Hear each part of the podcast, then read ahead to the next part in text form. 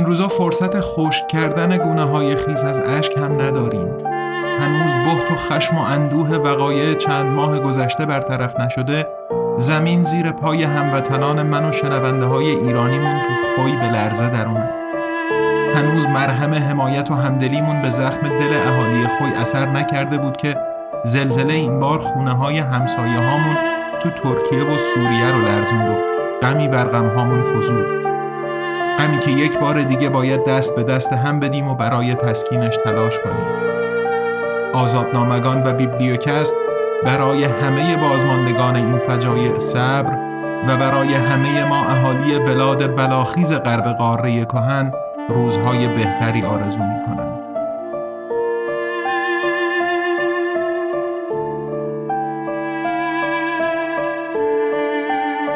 سلام من سید ابراهیم تقوی هستم و این بیبلیوکسته.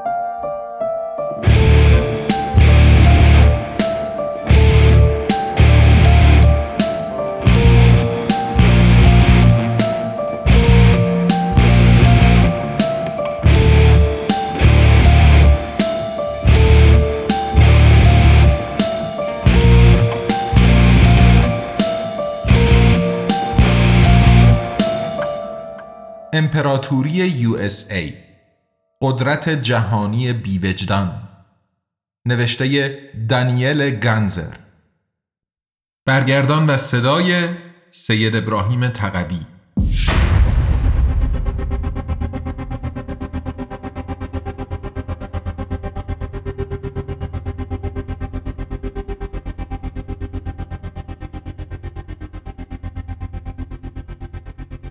قسمت شانزدهم.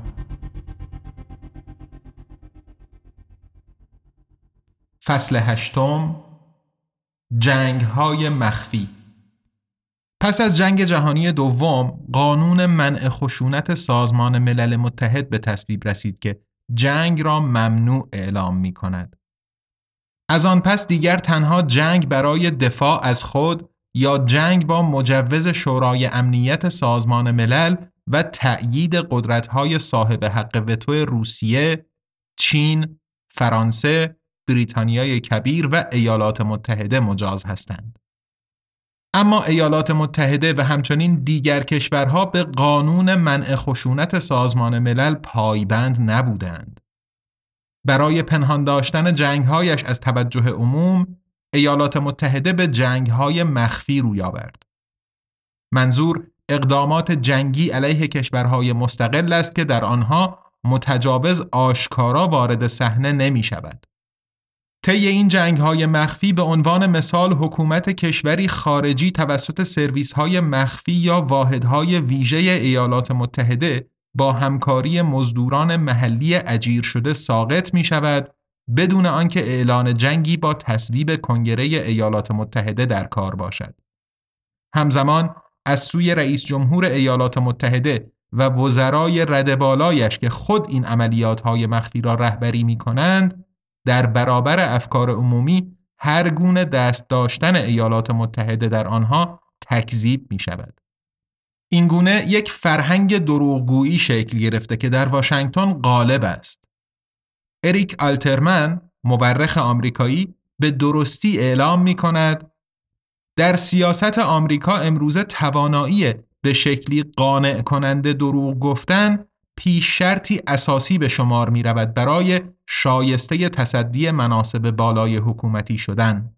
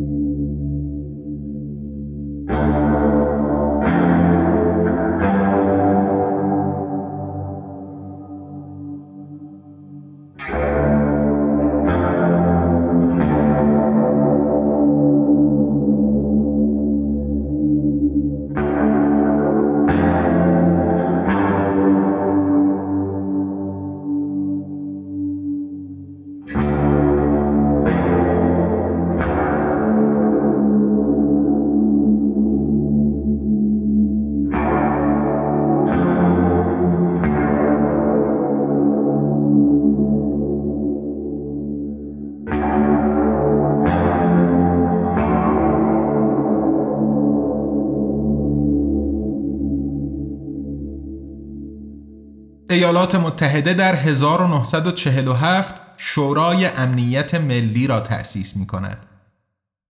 مهمترین نتیجه سیاسی، حقوقی و اخلاقی حاصل از جنگ جهانی دوم نه تسلیم آلمان، ایتالیا یا ژاپن بلکه تأسیس سازمان ملل متحد به مناسبت کنفرانس سان فرانسیسکو در 26 ژوئن 1945 و منع خشونتی بود که در آن به تصویب رسید. برای نخستین بار در تاریخ بشر جنگ به عنوان ابزاری در سیاست بین الملل ممنوع شد مگر در دفاع از خود یا جنگ با مجوز شورای امنیت. قانون منع خشونت در بند چهار ماده دو منشور ملل متحد به سراحت اعلام می کند تمامی اعضا در روابط بین المللی خود از تهدید به زور یا استفاده از آن علیه تمامیت ارزی یا استقلال سیاسی هر کشوری یا از روش دیگری که با مقاصد ملل متحد منافات داشته باشد خودداری خواهند کرد. قانون منع خشونت سازمان ملل هسته اصلی حقوق بین الملل امروزی را شکل می دهد. اگرچه به کرات نقض شده است، همچنان همراه با اصول خانواده بشری و هوشیاری از مهمترین اصول جنبش صلح به شمار می رود. اندکی بعد در ده دسامبر 1948 مجمع عمومی سازمان ملل متحد اعلامیه جهانی حقوق بشر را به تصویب رساند که اساسش بر اصل خانواده بشری است و در ماده یک آن به تصریح آمده است همه انسانها آزاد و برابر در شعن و حقوق به دنیا می آیند. به آنها عقل و وجدان اعطا شده و باید که با یکدیگر برادروار رفتار کنند. رئیس جمهور ایالات متحده هری ترومن و جانشینش دوایت آیزنهاور هرگز حتی در خواب هم به فکر پایبندی به قانون منع خشونت نبودند. چرا که با پیروزی در جنگ جهانی دوم ایالات متحده به جایگاه ابرقدرتی امپریالیستی در جهان دست یافت که حال قصد داشت آن را تحکیم کرده و گسترش دهد. جورج کنان مورخ آمریکایی در 1948 در تحلیلی هوشمندانه گفت با 50 درصد ثروت جهان ولی تنها 6 ممیز 3 دهم درصد از جمعیت آن ناگزیر در معرض حسادت و کینه قرار داریم. پیشنهاد کنان این بود. وظیفه ما در واقع این است که الگویی برای روابط بین الملل ایجاد کنیم که به ما این امکان را می دهد که این موقعیت نابرابری را حفظ کنیم. نیز باید احساسات و خیال پردازی هامان را کنار بگذاریم. باید دست برداریم از سخن گفتن درباره اهداف مبهم و غیر واقع گرایانه ای چون حقوق بشر، ارتقاء سطح زندگی و دموکراتیک سازی. ما باید با مفاهیم سریح قدرت پیش برویم. هرچه شعارهای آرمانگرایانه کمتر صد راهمان شوند بهتر است. در 26 جولای 1947 کنگره ایالات متحده قانون مفصل امنیت ملی را به تصویب رساند که سیاست خارجی ایالات متحده را از اساس تغییر داد و تا به امروز نیز به آن شکل می دهد. وزارت جنگ به وزارت دفاع تغییر نام داده با وزارت نیروی دریایی ادغام و در پنتاگون تازه تأسیس در آرلینگتون، ویرجینیا در همسایگی واشنگتن مستقر شد. به استناد همان قانون همچنین سرویس مخفی برون مرزی قدرتمند آژانس اطلاعات مرکزی CIA تشکیل و به مجموعه جامع از اختیارات برای رهبری جنگهای مخفی مجهز شد. وظیفه‌ای که به سیا محول شد این بود که خدمات و وظایفی را اجرا کند که در حوزه سرویس های مخفی قرار می گیرند در صورتی که به امنیت ملی مرتبط باشند چنانکه شورای امنیت ملی به اقتضاع تعیین می کند. این بیان مبهم چنان بود که گویی پایه و اساس قانونی محکمی را شکل می‌داد در حالی که تلاشی بود برای اجتناب از نقض سریح قانون اساسی ایالات متحده و قانون منع خشونت سازمان ملل. کلارک کلیفورد مشاور حقوقی کاخ سفید اظهار داشت که از راهبری جنگ های مخفی سخنی مطرح نمی‌شد زیرا احساس می کردیم که به منافع ملی ما لطمه وارد می شد اگر این حقیقت را علنی می کردیم که در چنان عملیات هایی مشارکت داشتیم. بر اساس این قانون همچنین نهاد قدرتمند شورای امنیت ملی National Security Council به اختصار NSC بنیانگذاری شد که رئیس جمهور ریاست آن را بر عهده دارد. شورای امنیت ملی معمولا در اتاقی فاقد پنجره در زیرزمین کاخ سفید موسوم به اتاق وضعیت سیچویشن روم تشکیل جلسه می دهد و سران قوه مجریه را گرد هم می آورد. شورای امنیت ملی به کرات قانون منع خشونت را نقض کرده است. صورت جلسات شورای امنیت ملی محرمانه بوده و منتشر نمی شوند. رئیس جمهور، معاون اول رئیس جمهور، وزیر امور خارجه و وزیر دفاع در جلسات شورای امنیت ملی حضور دارند و در صورت لزوم همچنین رئیس سیا، مشاور امنیت ملی، رئیس ستاد کل و دیگر مقامات ارشد. شورای امنیت ملی سیاست خارجی آمریکا را مشخص می کند. مورخ آمریکایی جان پرادوس می گوید این شورا بالاترین رده سازوکار سیاسی است. اعضای این شورا کلیدهای قدرت را در دست داشته و ارتش و سرویس های مخفی ایالات متحده را فرماندهی می کنند.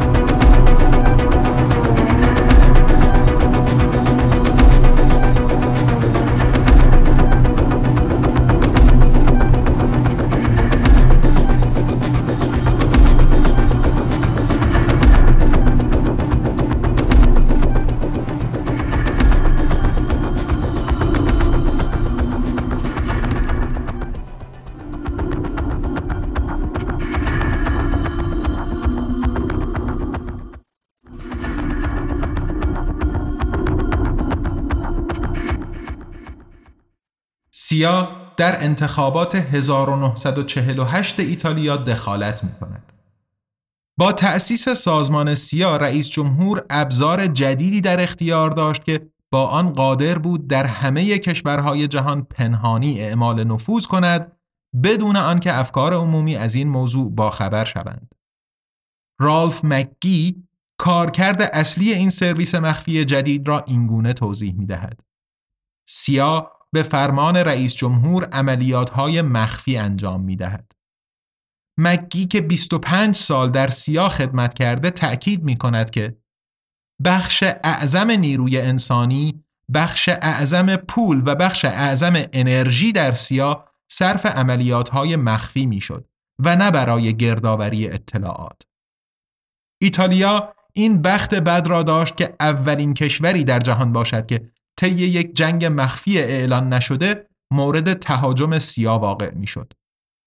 شورای امنیت ملی به سیا مأموریت داد تا مانع از پیروزی چپهای ایتالیا در نخستین انتخابات ملی پس از جنگ جهانی دوم در 16 آوریل 1948 شود.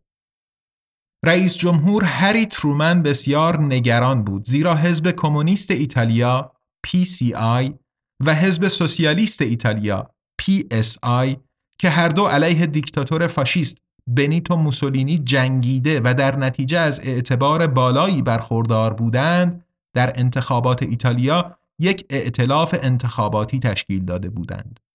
جبهه دموکراتیک مردمی فرونت دموکراتیکو پوپولاره FDP پیشبینی ناظران این بود که جبهه دموکراتیک مردمی اکثریت را در پارلمان ایتالیا به دست خواهد آورد چرا که پیشتر در انتخابات محلی پیروز شده بود.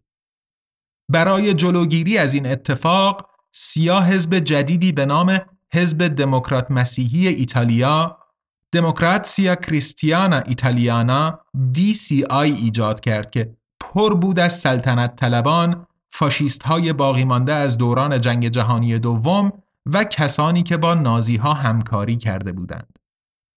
سیا ده میلیون دلار به آی تزریق کرده و همزمان به کمونیست ها و سوسیالیست ها انگ های بکل دروغین می‌زد. سیا موفق شد. حزب دموکرات مسیحی 48 درصد آرا و 307 کرسی در پارلمان ایتالیا به دست آورد و اجازه تشکیل دولت یافت. در حالی که جبهه دموکراتیک مردمی چپگرا به شکل غیرمنتظره تنها 13 درصد آرا را کسب و به عنوان بازنده به تنها دویست کرسی در پارلمان بسنده کرد. سیا با موفقیت کمونیست ها را از پیکره دولت ایتالیا بیرون راند. ارتش ایالات متحده پایگاه های نظامی خود را در ایتالیای تحت اشغال تجهیز کرد و به رهبری دولت دموکرات مسیحی ایتالیا در چهار آوریل 1949 به عنوان یکی از اعضای مؤسس به اتحاد نظامی تازه تأسیس ناتو پیوست. رئیس جمهور ایالات متحده ترومن از موفقیت در ایتالیا خورسند بود. با هدف گسترش قدرت سیا شورای امنیت ملی در 18 ژوئن 1948 دستورالعمل NSC 10 ممیز دو را به تصویب رساند که به سیا این اجازه را می‌داد که در سراسر جهان عملیات های مخفیانه اجرا کند.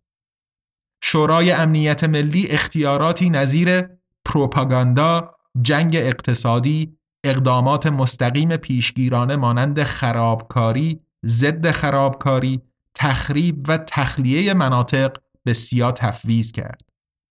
مضاف بر این قانون جدید این وظیفه را به سیا محول می کرد که در کشورهای خارجی گروههایی را مسلح سازد.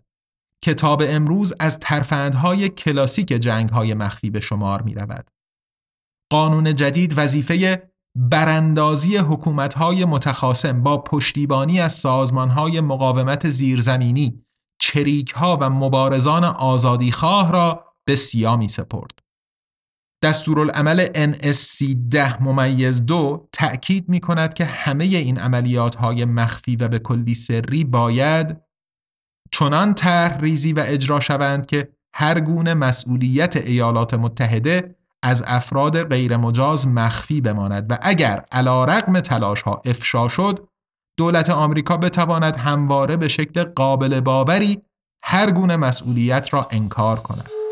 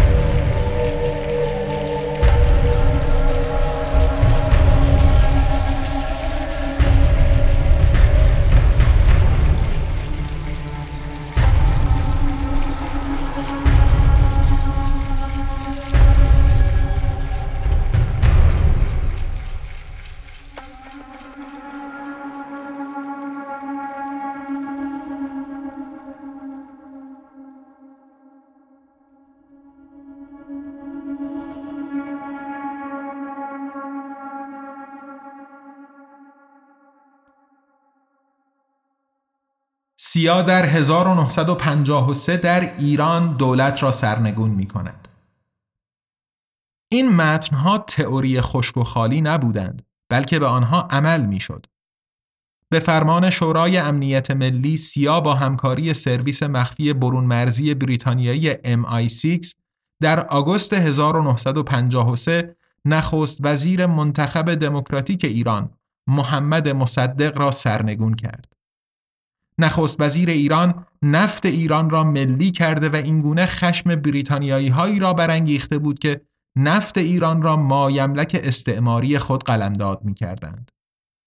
مصدق به اشتباه آمریکایی ها را متحد خود در نبرد با بریتانیایی ها می پنداشت چون ایالات متحده نیز زمانی خود را از امپراتوری بریتانیا رهانیده بود.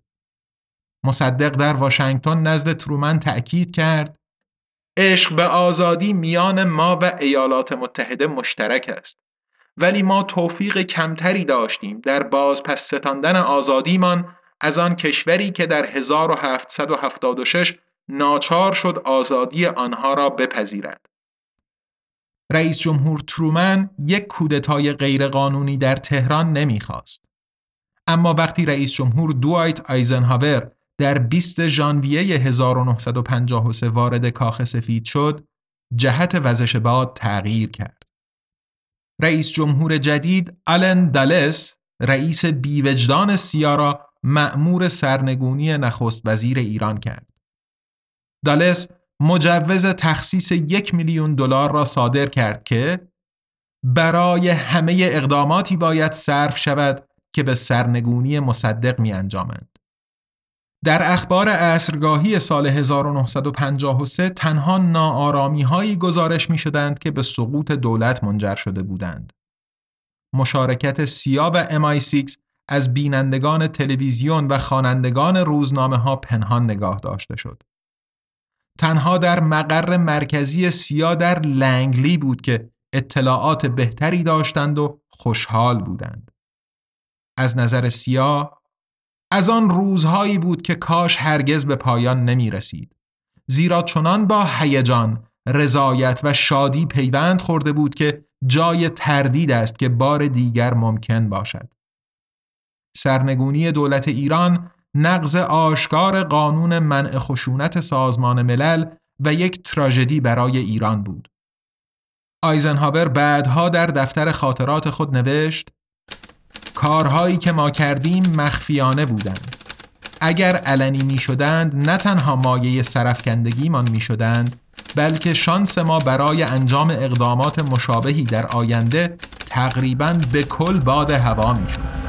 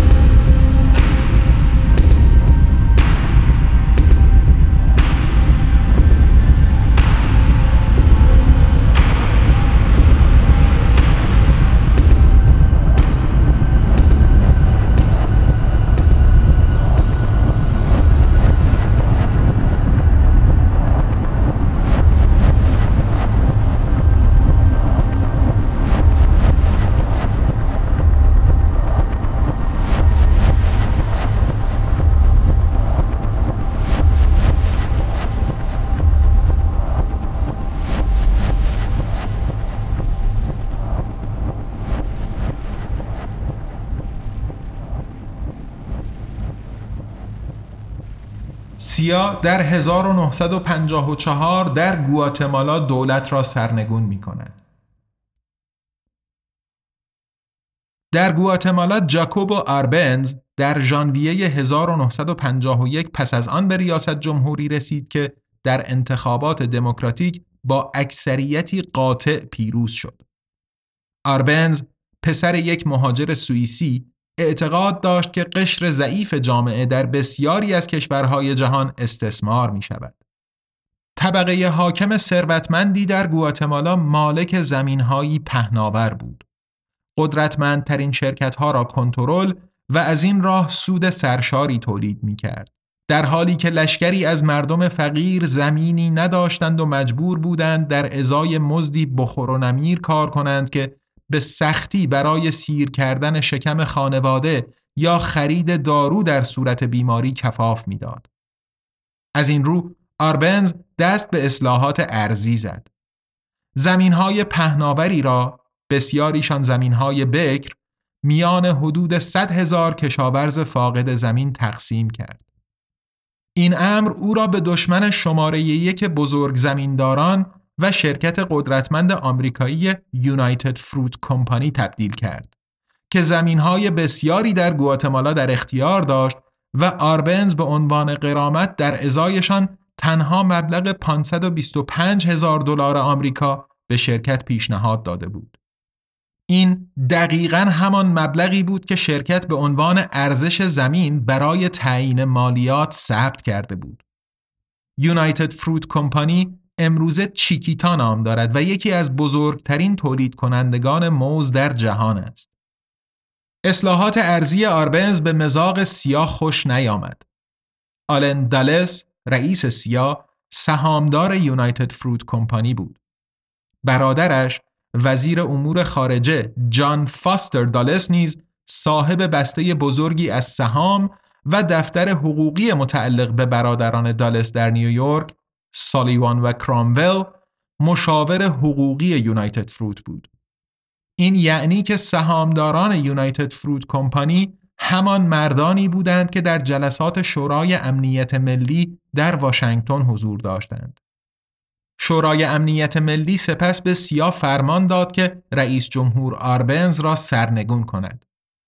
ژنرال رابرت کاتلر رئیس شورای امنیت ملی که تایید عملیات های مخفی را بر عهده داشت عضو هیئت مدیره یونایتد فروت کمپانی بود.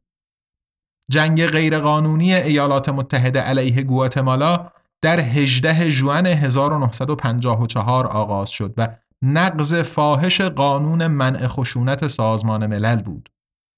گروه های مسلح شده به دست سیاه از کشور همسایه هندوراس به گواتمالا یورش بردند و هواپیماها بنادر، تأسیسات نظامی، یک مدرسه، فرودگاه بین المللی و چندین شهر را بمباران کردند.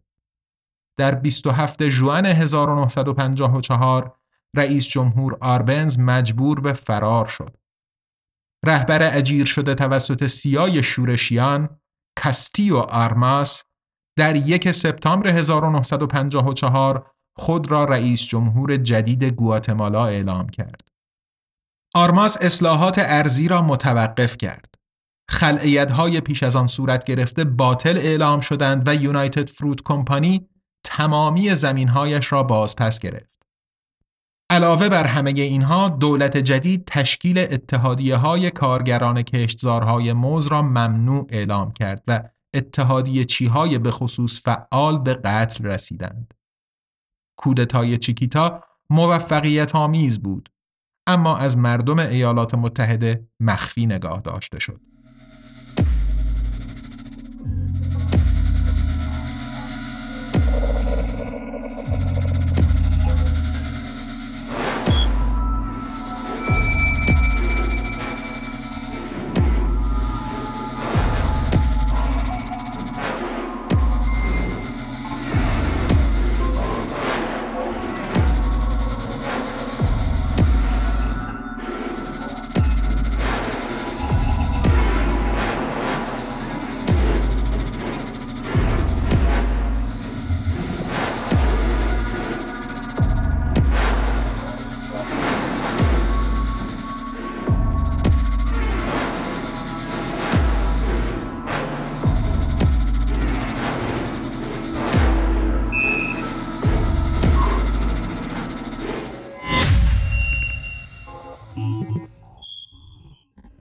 سیا در 1961 در کنگو نخست وزیر لومومبا را ترور می کند.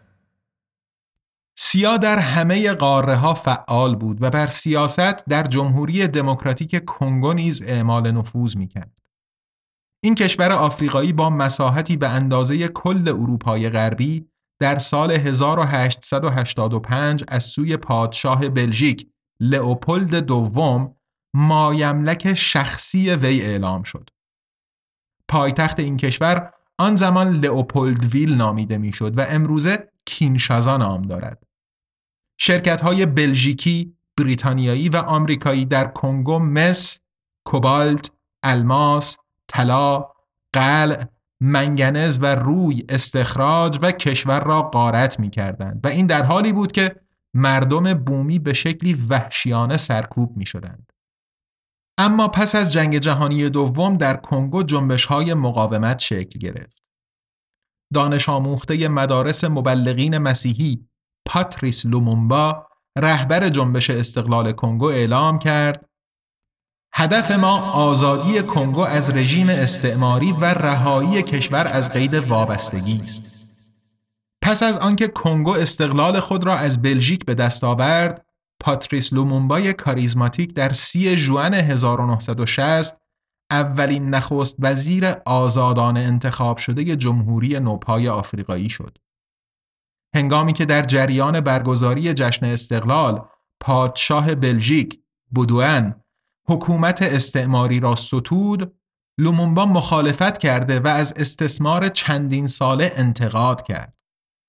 نخست وزیر لومومبا گفت ما کار طاقت فرسا آموختیم و ناچار بودیم آن را در ازای مزدی به جان بخریم که با آن نمی توانستیم گرسنگیمان را رفع کنیم نه تنمان را بپوشانیم نه مسکنی شایسته فراهم کنیم و نه فرزندانمان را چونان که عزیزشان می داشتیم بپروریم. ما تحقیر، اهانت و ضربات چماق را می شناسیم که صبح، ظهر و شب بیوقفه در میانمان توضیح می شد چون کاکاسیاه بودیم ما هرگز آن کشتارها را از یاد نخواهیم برد که بسیاری را به کام مرگ فرو کشیدند نیز آن سلول ها را که هر کس نمی‌خواست در برابر رژیمی از سرکوب و استثمار سرفرود آورد در آنها افکنده می‌شد. ایالات متحده و بلژیک از این دیدگاه ها نگران شده و نخست وزیر لومومبا را به عنوان یک خطر طبقه بندی کردند. از جمله به این دلیل که وی قصد داشت شرکت های بهره بردار از معادن فعال در کنگو را ملی کند. با هدف خارج کردن اختیار منابع زیرزمینی از دستان نخست وزیر، واشنگتن و بروکسل از جدایی استانهای سرشار از منابع مواد خام کاتانگا و کاسای حمایت و از نیروهای جدایی طلب آن مناطق پشتیبانی کردند. رئیس جمهور آیزنهاور تصمیم گرفت که لومومبا باید سرنگون شود. در یکی از جلسات شورای قدرتمند امنیت ملی در آگوست 1960 آیزنهاور به آلن دالس رئیس بیوجدان سیا مجوز داد که لومومبا را حذف کند.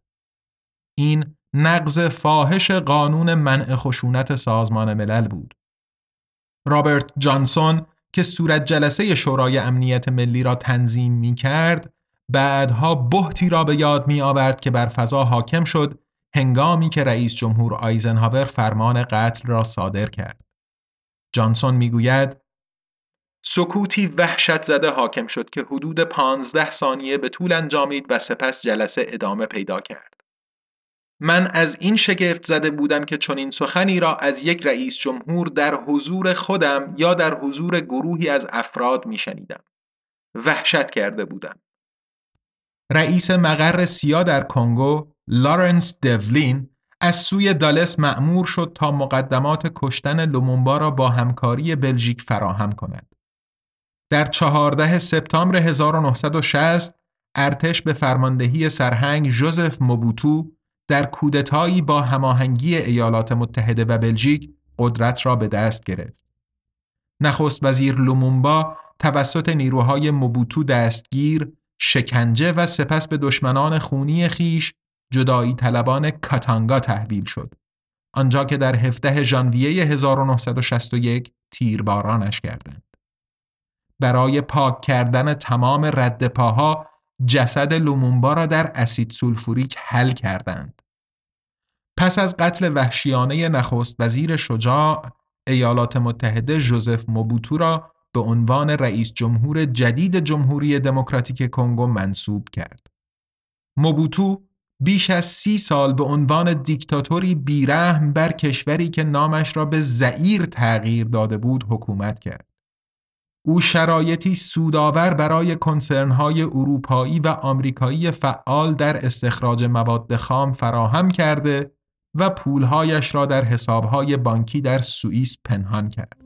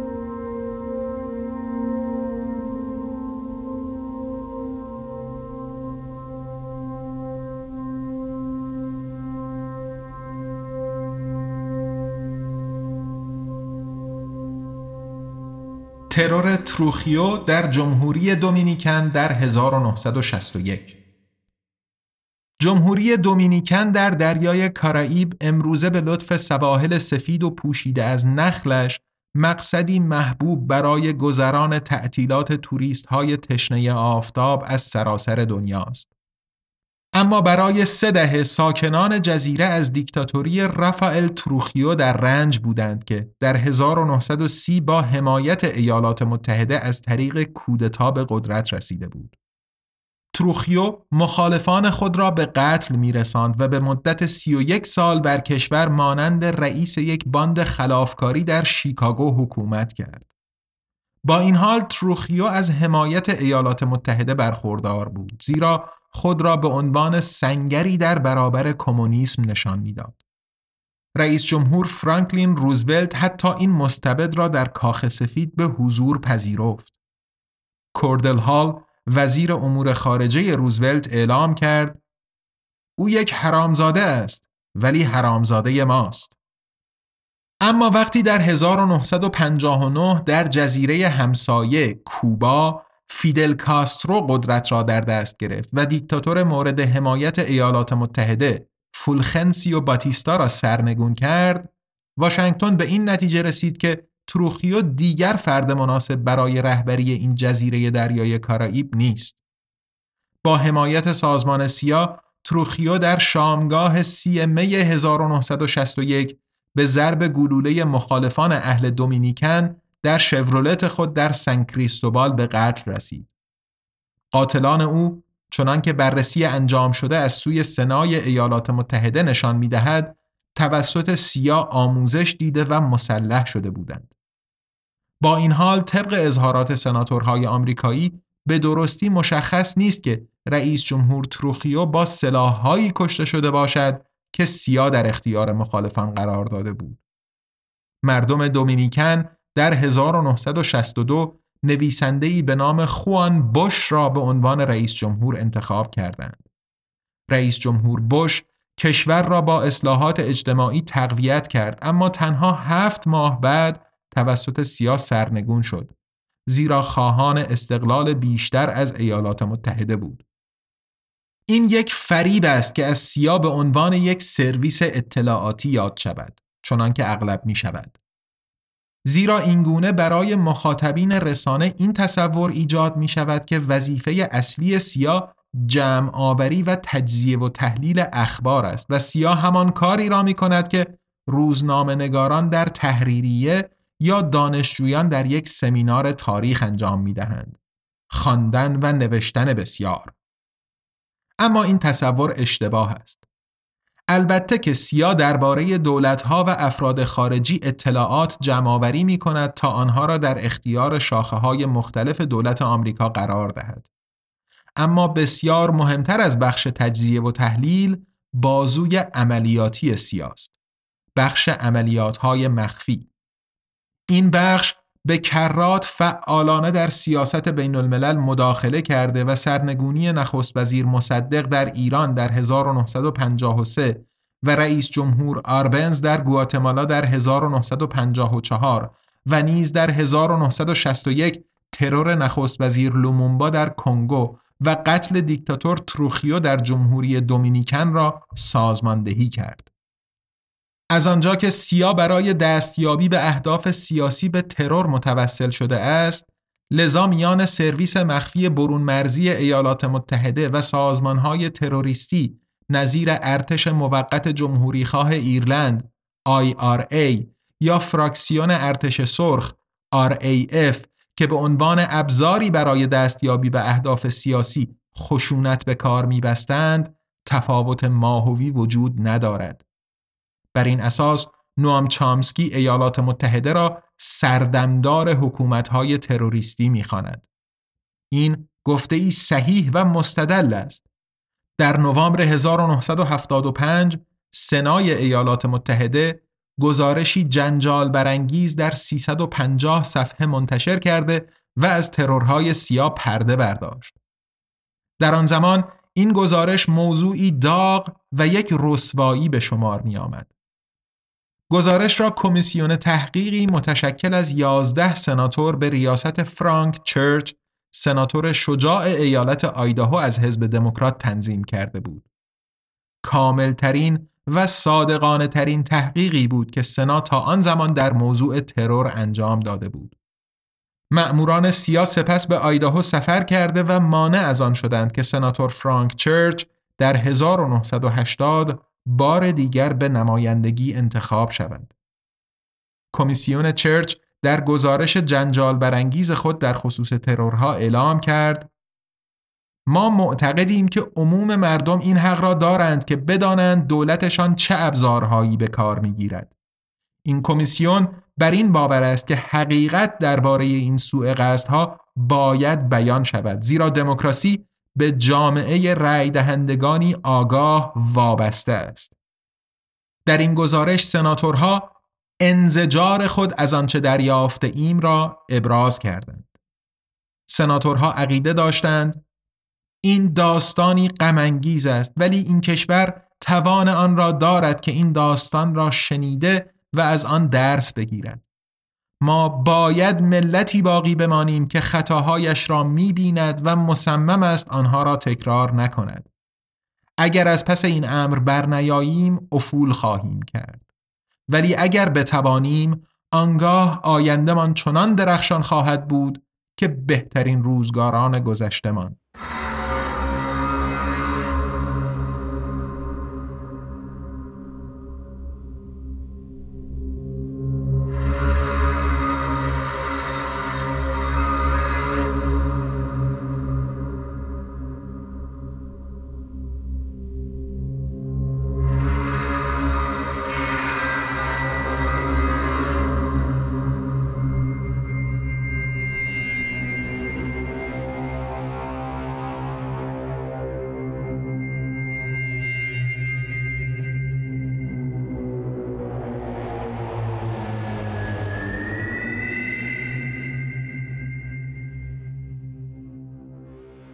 ترور رئیس جمهور دیم در ویتنام در 1963 سوء های سیاه چنان که سناتورها دریافتند گستره‌ای به پهنای کره زمین داشتند. در ویتنام پس از شکست قدرت استعماری فرانسه آمریکا کشور را تقسیم کرده و در ویتنام جنوبی حکومت رئیس جمهور فاسد انگو دین دیم را استحکام بخشید. اما بعد سیا تغییر تاکتیک داده و از کودتایی حمایت کرد که به سرنگونی دیم انجامید. حمایت از براندازی حکومتها البته که غیرقانونی است. ولی به باور کمیسیون چرچ این که رئیس جمهور دیم در جریان کودتای یک نوامبر 1963 به قتل رسید احتمالاً اقدامی خودسرانه از سوی کودتاچیان بوده است. بنابر اظهارات سناتورها دست کم هیچ مدرکی وجود ندارد که ایالات متحده به شکل هدفمند ترور دیم را برنامه ریزی کرده باشد. هدف اصلی عملیات کودتا بوده و نه قتل. اسناد پنتاگون نیز تایید می کنند که ایالات متحده دیم را سرنگون کرد.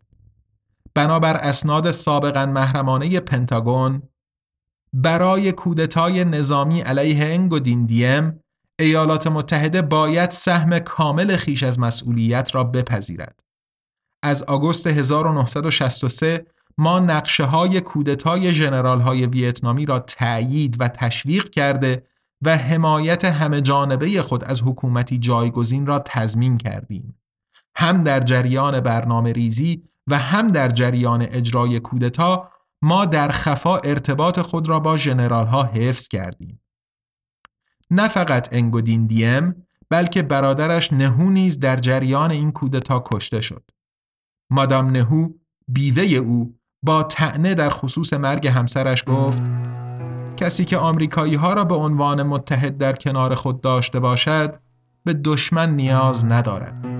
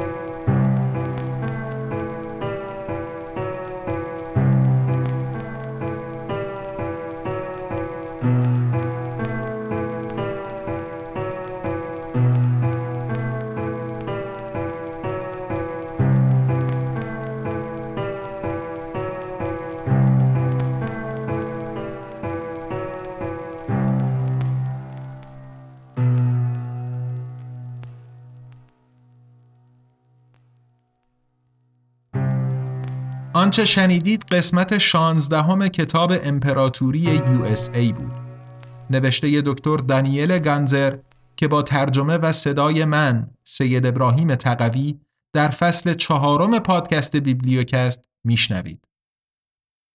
پی‌نویس ها و منابع استفاده شده در متن کتاب در هر قسمت رو می‌تونید تو لینکی که در توضیحات پادکست اومده مشاهده بفرمایید. بیبلیوکست زیر مجموعه ای از انتشارات آزادنامگانه.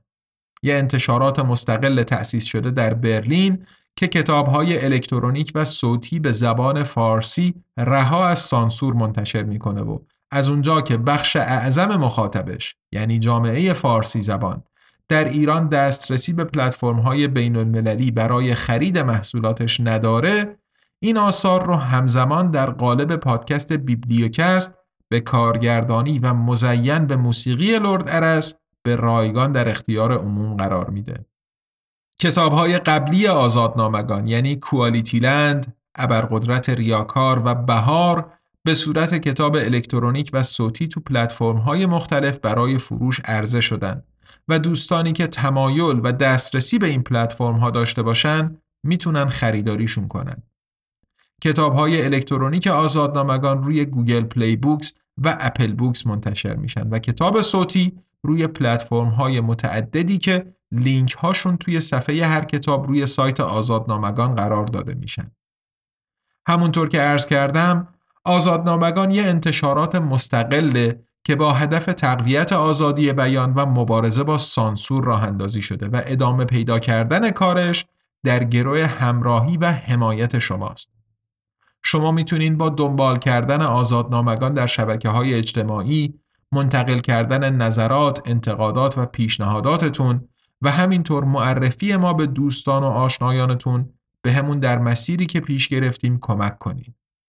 برای حمایت مالی از آزادنامگان هم می‌تونین غیر از خرید محصولاتش از لینک های حامی باش، PayPal یا SubscribeStar که در توضیحات پادکست قرار داده شدن استفاده بفرمایید. در فصل چهارم بیبلیوکست ما با هفته یک قسمت پنج شنبه هر هفته در خدمتتون خواهیم بود و خوشحال میشیم از دریافت بازخوردهای مثبت یا منفی از شما شنونده های عزیز. پس با ما همراه بمونید. تا قسمت بعدی بیبلیوکست ارادتمند تقویم